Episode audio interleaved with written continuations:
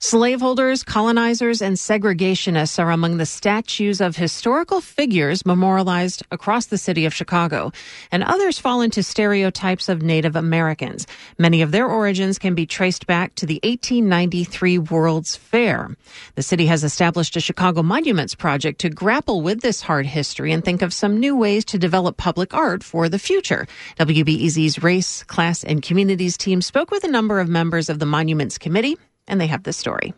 What should go and what shouldn't go? I don't think we're at that point right now. Each of the 41 problematic uh, statues and monuments, they all need examining. My name is Ernie Wong. I'm a landscape architect and urban designer.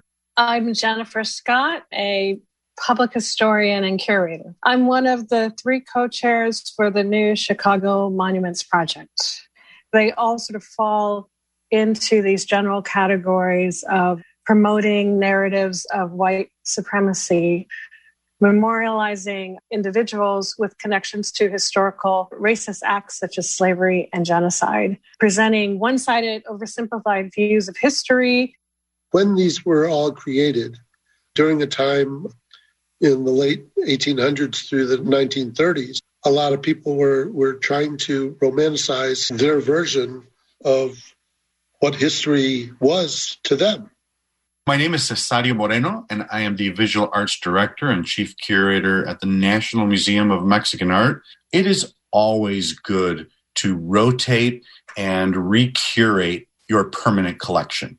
We've all been to those museums where they haven't done that, and they're dusty, they're old fashioned, and you just walk through the space thinking that it's, you know, it's time for them to rethink what they have out on display the city of Chicago is sort of in a similar situation.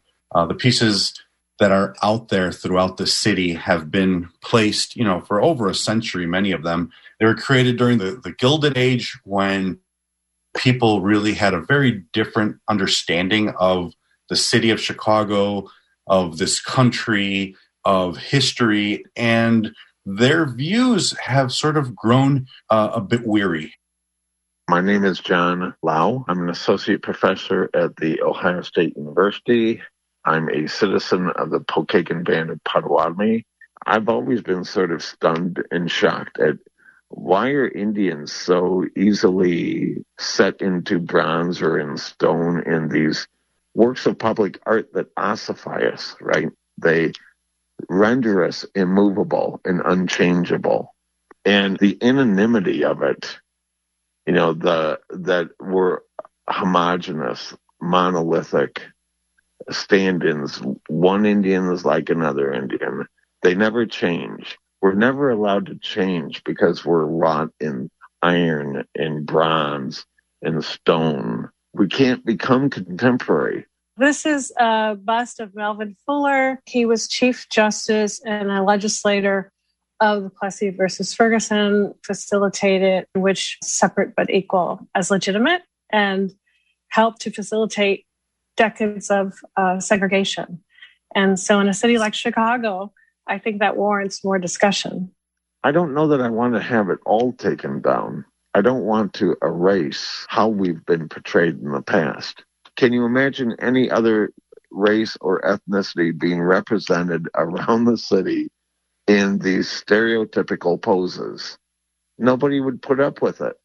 My name is Folayemi Wilson, and I'm a visual artist and also a co founder of Black House Studios. It's a design studio here in Chicago. I don't necessarily think that just getting rid of statues that are painful are the best solution to that history.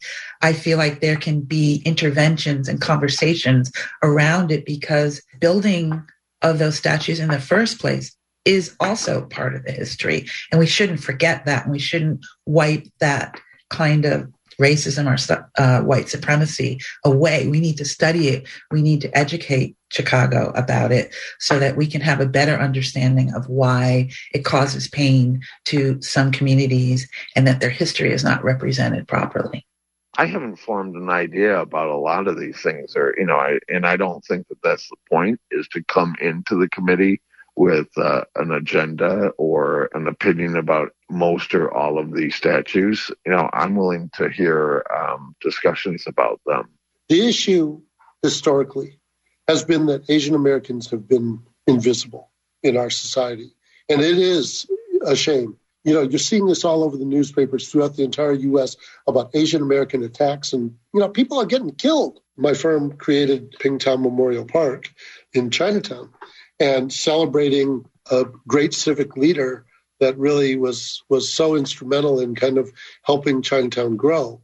And his bust is there, and I helped erect that bust. And uh, there have been other uh, monuments within that park in itself that celebrate these Asian Americans uh, that have been so instrumental in, in, in Chicago. If we had more contemporary public art, which I think is one of the goals of the committee, including public art by Native artists, that would bring us up to the contemporary, and that would be really powerful. I would love to see the community come together with artists, and maybe there's a particular type of ritual that's invented when something needs to be taken down, that people are called all over the city to come to this event. Maybe its history is spoken. Maybe its untruths are spoken. Maybe its truths are spoken and maybe it's taken down in a particular way that preserves the history of how it got there in the first place somewhere. Maybe an institution in the city wants to claim it. Maybe it's put somewhere for a certain period of time for people to grieve it. That's one place that artists can come together with communities to invent new ways to actually take things down. How do we retire them?